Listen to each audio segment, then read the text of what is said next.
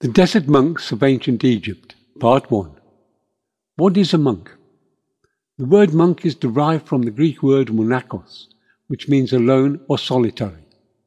In the early years of the fourth century, which are generally accepted as the embryonic years of Christian monasticism, solitary Christian ascetics migrated into the desert wilderness of Egypt to engage in a life of spiritual discipline.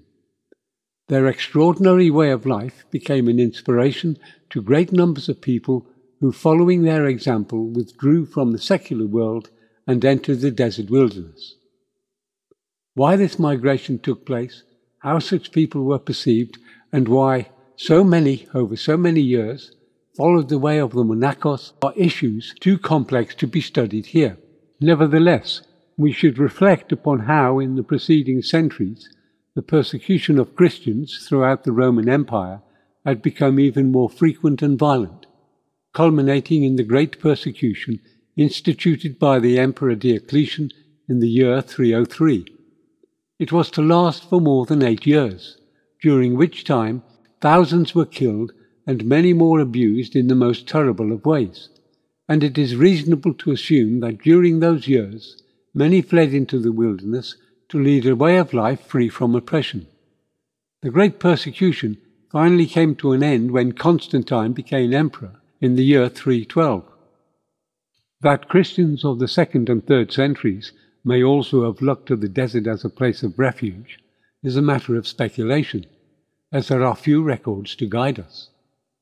It is probable, however, that during this period numerous people, albeit unrecorded, left the main centres of population and entered the wilderness to engage in a spiritual life free from religious intolerance, thereby establishing a precedent for the later solitaries of the fourth century. Another factor to be considered is the effect of the Edict of Milan, issued by Constantine and Licinius in the year three thirteen.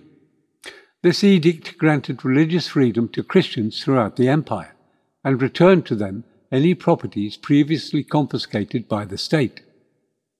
As a consequence, the fortunes of the church were reversed, and the power of the bishops increased. This unexpected turn of events was not without its problems, of which one in particular stands out. Before Constantine became emperor, the oppressed church consisted of people motivated by a need to seek spiritual perfection. Baptism was the first step, and it was hard won. It was clearly understood by the candidate that through baptism the soul became a member of the Church, which was not simply an organization of people, but the living body of Christ, and in doing so received the grace and power to continue on the path of spiritual perfection, even in the face of state persecution. However, when Constantine broke the chains of the state persecution, he also forged, inadvertently, perhaps a new and more insidious means of bondage by showering imperial favour and largesse upon the Church. Thus, as the privileges of the state were bestowed upon the Church, it quickly became fashionable to be a Christian. This proved to be a serious issue for the recently emancipated Church, because previous to the Edict of Milan, it had been normal for candidates to spend three years or more receiving spiritual instruction before being baptized.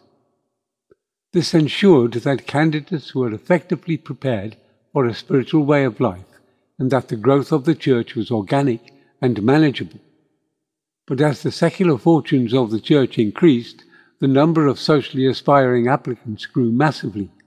The rapid increase in demand for membership generated unforeseen problems for the Church as it tried to cope with educating in the traditional manner the many thousands of people seeking to become Christians. In many cases, the motivation for spiritual perfection took second place to the desire for wealth, power, and status. The result was that nominal Christians were to be found everywhere, whilst spiritually aspiring Christians were just as few as before the time of Constantine. Furthermore, conflicts arose within the Church concerning orthodoxy, heresy, and the parameters of authority.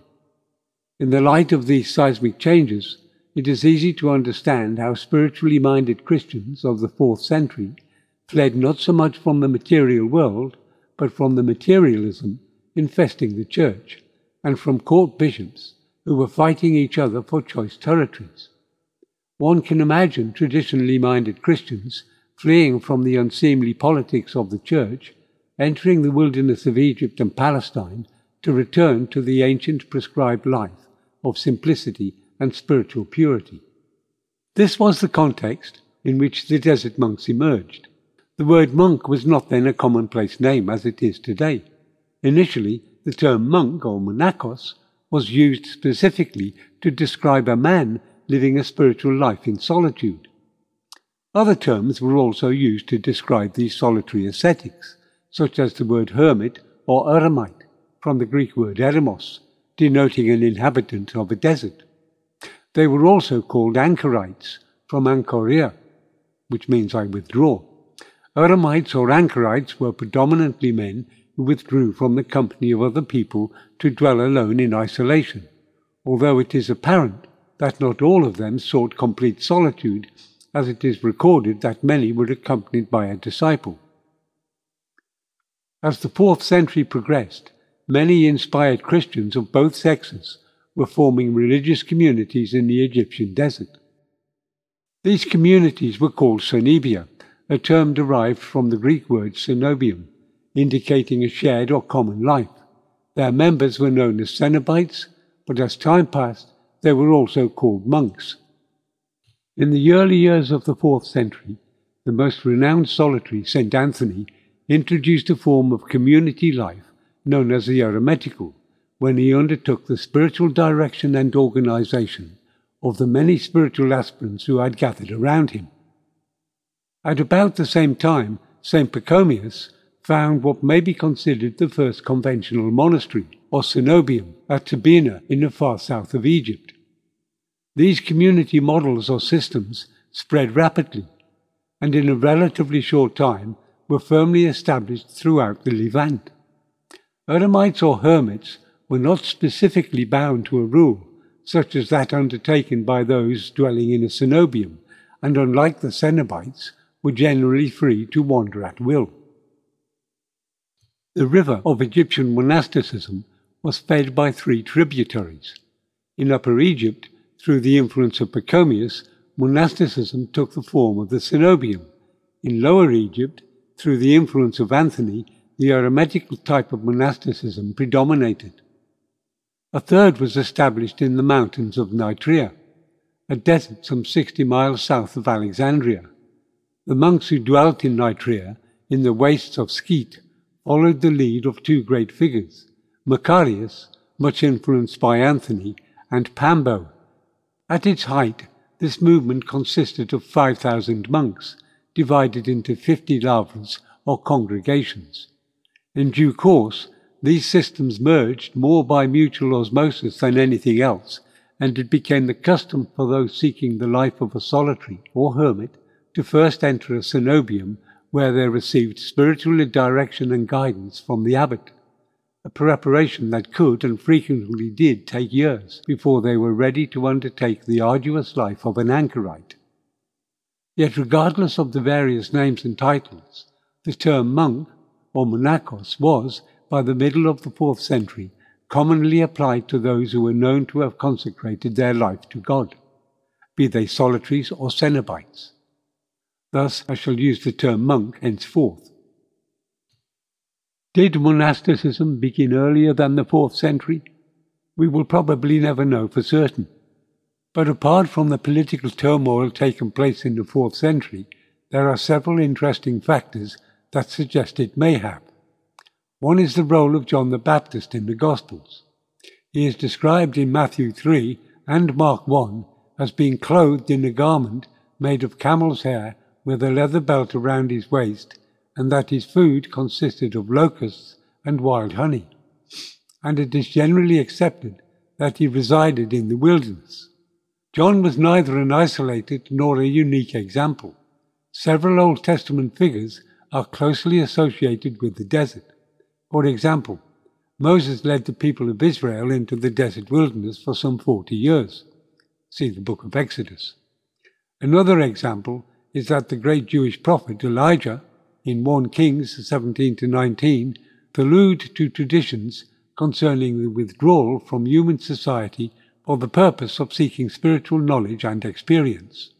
So it is quite probable that small loose-knit communities of spirituals had already existed in the wilderness previous to the fourth century.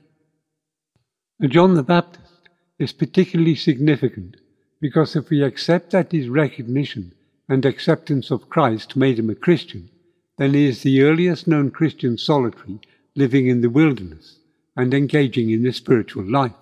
And clearly many of the Christians who entered the wilderness with the purpose of communion with God saw John as their role model. This is obvious in the earliest texts of the Desert Fathers, many of which are contemporary or near-contemporary accounts of the lives and works of these extraordinary people. The earliest is the life of Anthony, issued in three fifty-seven. We must bear in mind that Anthony died in three fifty-six.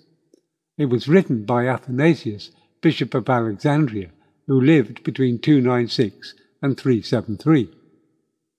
John's lifestyle, particularly his diet of locusts and wild honey, may seem odd, if not unbelievable, to many readers. After all, where does one find a regular supply of locusts and honey? It is true that in the arid regions of North Africa and Palestine, there is a history of eating locusts when they are available, and it is possible that John may have taken advantage of this source of protein. However, this is highly unlikely, because the early solitaries generally disapproved of eating meat, vegetarianism being a fundamental characteristic of early monastic life. So where does John's diet fit into this scenario? Arguably, it is a matter of translation.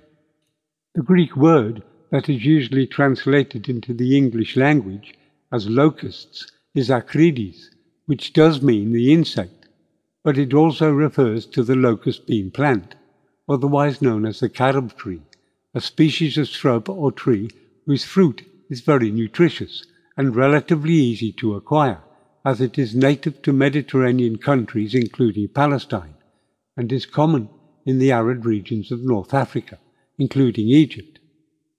Furthermore, the reference to wild honey may also be a question of mistranslation, as the Greek word for wild honey, mela agria, are thought by some to be a misunderstanding of the word malagria or malagrion, which is a nutritious and versatile plant well known to solitaries and other dwellers in the wilderness. A diet including these plants is sustainable and consistent with the lives of the early solitaries who, following John's example, lived on the vegetation they found in the wilderness. It is evident that dietary control featured heavily in the asceticism of the Desert Fathers.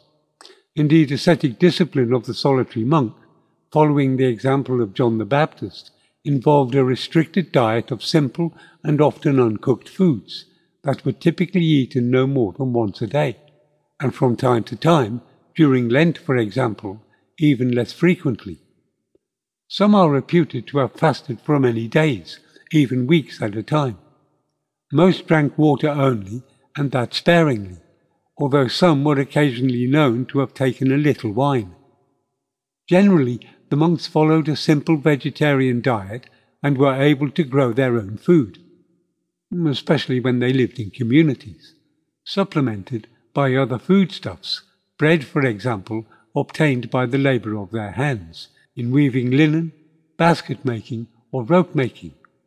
The solitaries tended to be more extreme, and varied in their approach, many of them following the example of John the Baptist, foraging for food in the wilderness, which to the informed and observant is a plentiful and dependable larder.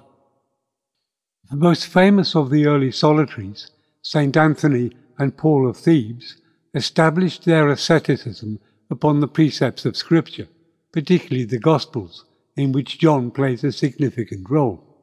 The Scriptures describe John as the voice of one crying in the wilderness, see Matthew three verse three, whose mission was to prepare the people of Israel by teaching them a way of repentance as the precursor to spiritual regeneration, an undertaking established in baptism and completed in Christ. To the early followers of Christ, repentance meant changing entrenched behaviour patterns dictated by nature and social conditioning. To achieve this meant renouncing the world and undertaking a new way of life, a life of spiritual discipline rooted in Christ's words, "If thou wilt be perfect, go and sell all that thou hast, and give it to the poor, and thou shalt have treasure in heaven. And come, follow me." Matthew nineteen twenty-one.